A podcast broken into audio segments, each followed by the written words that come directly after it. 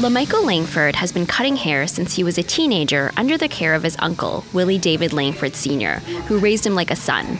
Willie opened Langford's barbershop in Atlanta in 1964. He brought me in as a young kid, 12 years old, shining shoes. And I took up the compassion to want to cut hair watching him.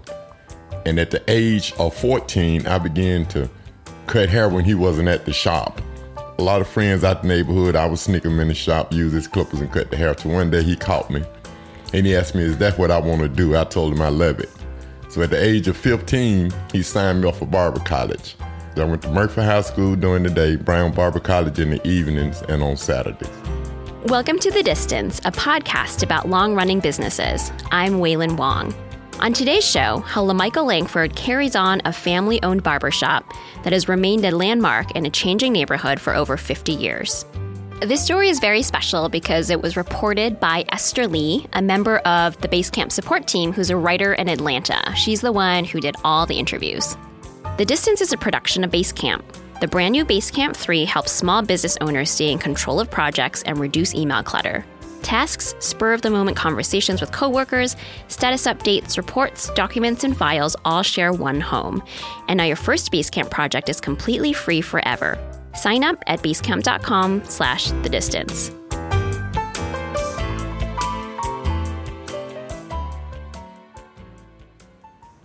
For us back, I can remember seven, eight years old. Kirkwood was an all white community. Edgewood was all black community. Langford's barbershop first opened in the neighborhood of Edgewood. When LaMichael was still a child, Kirkwood's demographics began to shift from white working class residents to mostly black residents.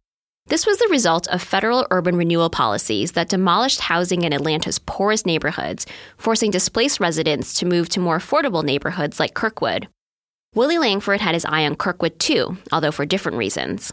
When I turned like nine or 10, things began to change in the Kirkwood community. Black Star buying homes, Black Star opening up businesses.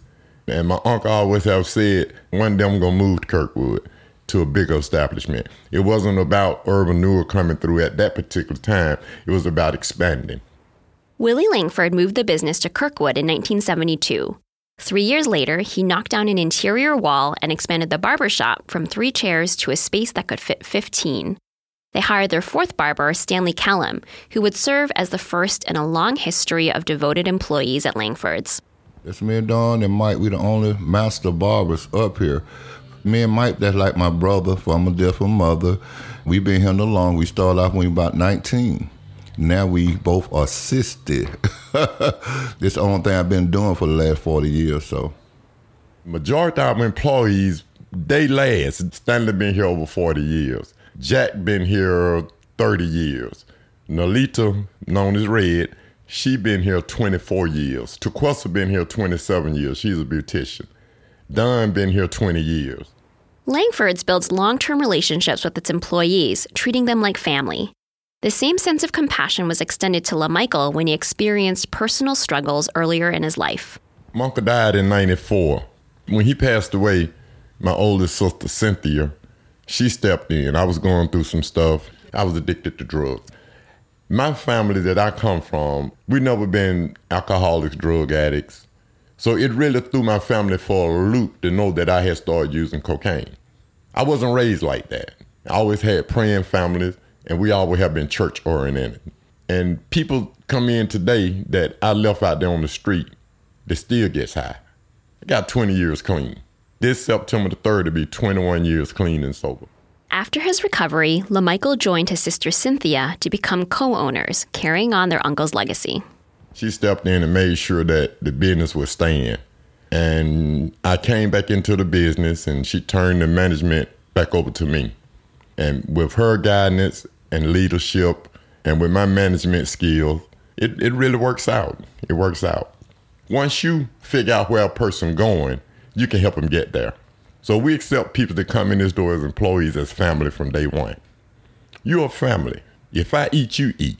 Okay? If I cut a hundred dollar worth of hair today and you haven't cut now today, the next one coming in the door is yours. Although Langford started out as a men's barber shop, it expanded to women's hair in the late 80s. Around that time, Tequessa Gibson was hired as a hairstylist and beautician to cater to women clients. It was dark, gloomy, and it was a standard barbershop just for me and hair all over the floor. It was rough. It was rough, but we did it. But we did it. When the men saw that there were actually going to be women coming here, they were quickly acceptable to the change. They wanted the change. They wanted a change of scenery. So we kind of brought in um, the fact that we should have styling chairs and shampoo bowls. We added on to the shop until finally they gave us the back part and made an addition so that now we have a hair salon actually in the back. Beauty salons. That's a place where women can go and vent and relax, get the hair done, you know, I sit back in my office and I hear some stuff come out the women's mouth and I, you know, go home and use it on my wife. You know what I'm saying? I'd be like, okay, you know, I'm, I'm learning something, you know? If you listen, you learn a lot of things about what people really want and need if you listen. For Master Barber Stanley Kellum, the beauty salon and barbershop offer different benefits. I met my first wife up here. I got three children in all, I got eight. Majority of the time, I met all my wives up here. It just, it's just a beautiful thing when you meet people up here.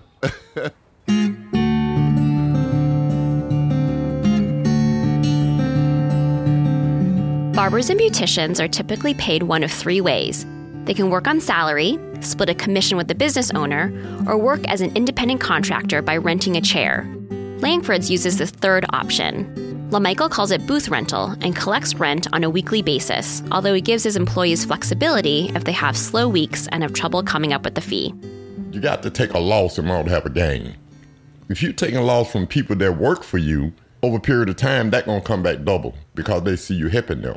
So if they heart is in the right place, they're gonna do the right thing. And and that's basically what keep a small business, especially barbershops, going don't put too much pressure on your employees about paying their boot rent. You know, people that work here, a lot of them say, you know, I know worked out a shop where people's let me go another week without paying my booth rent. Whether I made the money or not, they want their money. I think the people that have been here this long, that's why, because we kind of stuck with it through the good and the bad. This is like a marriage. It's work, but you have to stick with it. The sense of connection and longevity that LaMichael cultivates with his employees extends to their clients. Saturday mornings, we used to have what we called the breakfast club. It was like 18 of us, six barbers, and the rest were clients. We would take turns buying breakfast for the breakfast club. And we sit down and we laugh, talk, you know, we would say up morning prayer and it got to the point where it had got so big where that you know, one man couldn't go buy 22 breakfasts. so what we would do, we would ask each individual to bring their own sounds. We all fellowship and eat together.